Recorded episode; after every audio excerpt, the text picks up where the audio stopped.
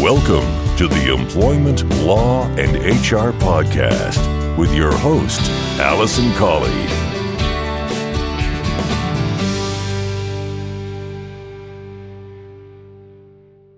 Hello and welcome to this episode number 24 of the Employment Law and HR podcast. I'm your host, Alison Colley. Thank you very much for tuning in. I hope that you are enjoying the content. And if this is your first time listening, the purpose of this podcast is to provide updates on employment law and HR best practice. I'm an employment solicitor and in my day to day work, I come across various cases and issues that take place both in the employment tribunal and in the workplace. And I, what I'm trying to do with this podcast is to provide you with some details about what goes on, hopefully in an interesting way. If you're not involved in HR or employing staff, but you just like to hear interesting stories about employment law, then um, great. I'd love to hear from you. Please leave me a message in the show notes. It'd be good to know if anyone actually outside of the employment law and um, HR sphere finds it interesting. The particular case that I'm going to talk to you about in this week's featured segment is quite an interesting one, so hopefully you enjoy it too.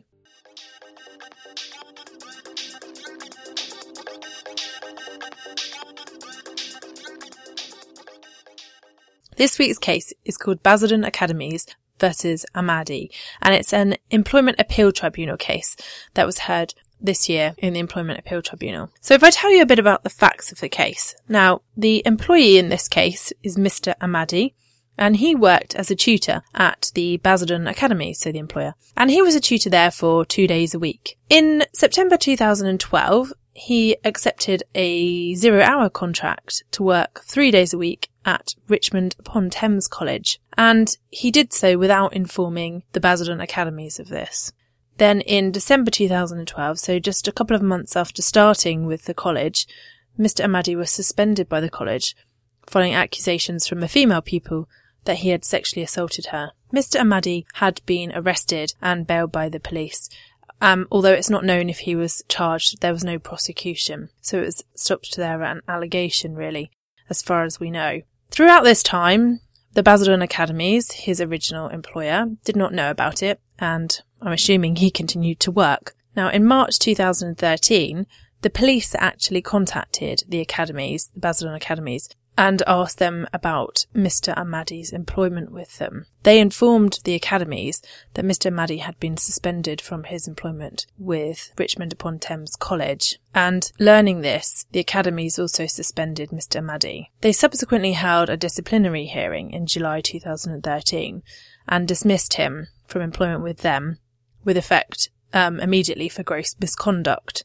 The allegations against Mr. Amadi from the academies were that he had failed to inform them of his employment with the college, and he had failed to inform them of the allegation made against him of sexual misconduct. Now, in this case, Mr. Amadi applied to the Employment Tribunal for unfair dismissal, and at the Employment Tribunal, they found that he had been unfairly dismissed and made an award of compensation to him. The academies have then subsequently appealed, and it's the Employment Appeal Tribunal decision that I'm going to talk to you about.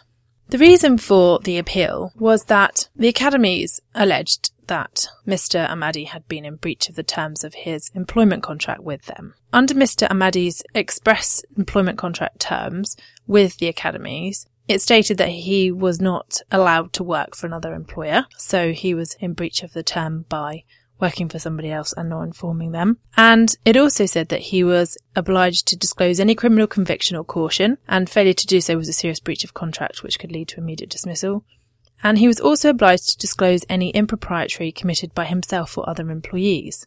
However, this related to his employment with the academies, and the alleged misconduct had taken place elsewhere. However, this cause related to his conduct whilst working for the academies. The question for the Employment Appeal Tribunal was where there was no express term requiring Mr. Amadi to disclose to them the allegations of misconduct whilst working for somebody else, were they allowed to dismiss him and was it fair? So the Employment Appeal Tribunal said that there was no express term requiring Mr. Amadi to disclose his misconduct whilst working elsewhere. They also looked at whether there were any implied terms or implied duties to disclose the allegations, and they look back at some past case law on this matter. Now, in previous cases, the issue about whether an employee has to disclose their own misconduct to their employer has arisen, and employers have tried to rely on the duty of fidelity, which applies to all employees. So there's an implied duty of, of fidelity, which means that um, employees have a number of obligations to their employers, which includes the disclosure of um, wrongdoing in certain circumstances. However, there's been a string of case law with a recent case in 2012 in the Court of Appeal, which held that an employee's obligation to inform his employer of his own wrongdoing would depend on the terms of his contract.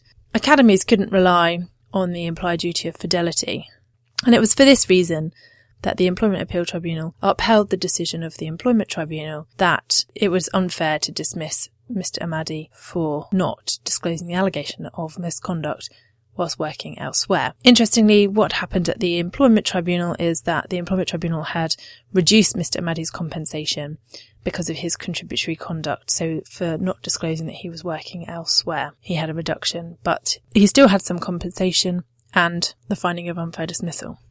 What's interesting about this case is that within Mr. Amadi's employment contract, it referred to national standards on teachers, which imposed an obligation on teaching staff to disclose allegations where there's impropriety concerning children or young people in their care. So they said that there was this national obligation upon teachers or people who worked with young people. And they may very well have been able to rely on that.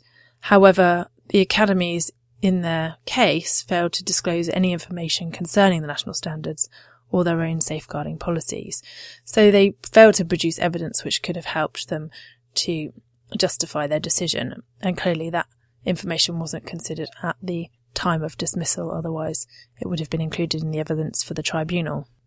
Another interesting point about this case, and one which you should take away as an employer, is that had the academies had a well drafted policy or some contract or something that they could rely on, which gave an express obligation upon Mr. Amadi to disclose the misconduct at the other job, then they would have been able to rely on this and they would unlikely to have had an unfair dismissal judgment against them. It also provides a useful reminder to employers that there isn't an obligation upon employees generally to disclose misconduct to you. So it's really important to ensure that your contract terms reflect what your business needs.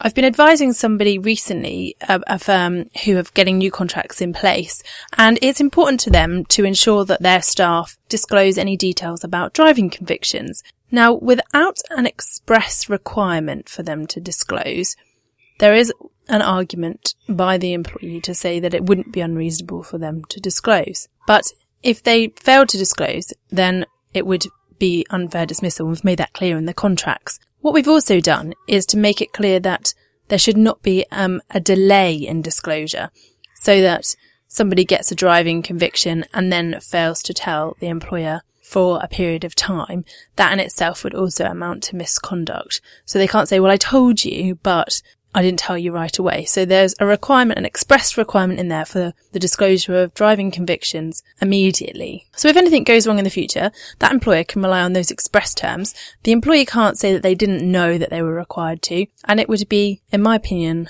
fair to deal with that in a serious manner.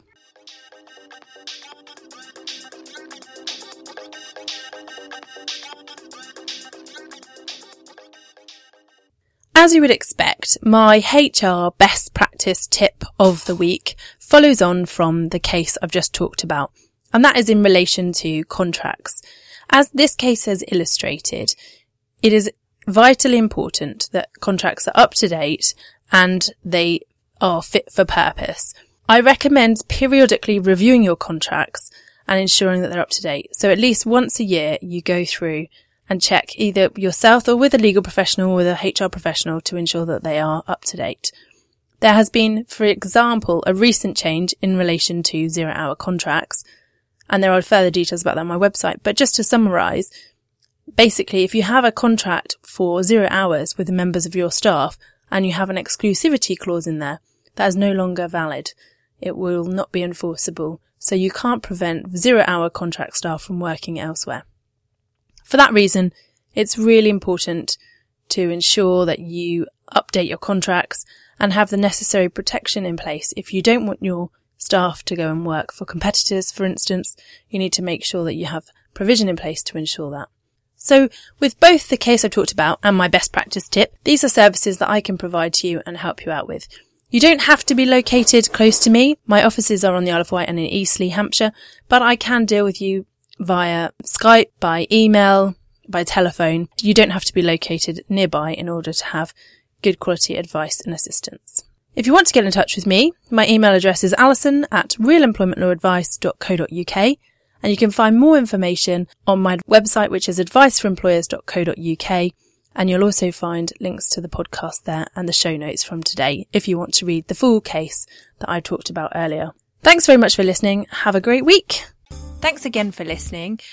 Just want to finalise by saying I wouldn't be a lawyer unless I had a legal disclaimer. So I must just say to you that the information in this podcast is for information only. It's general review and a general update. It's always necessary to get specific legal advice about your circumstances. So please don't rely on anything that you've heard in this podcast. But please do feel free to contact me if you'd like further information or specific advice.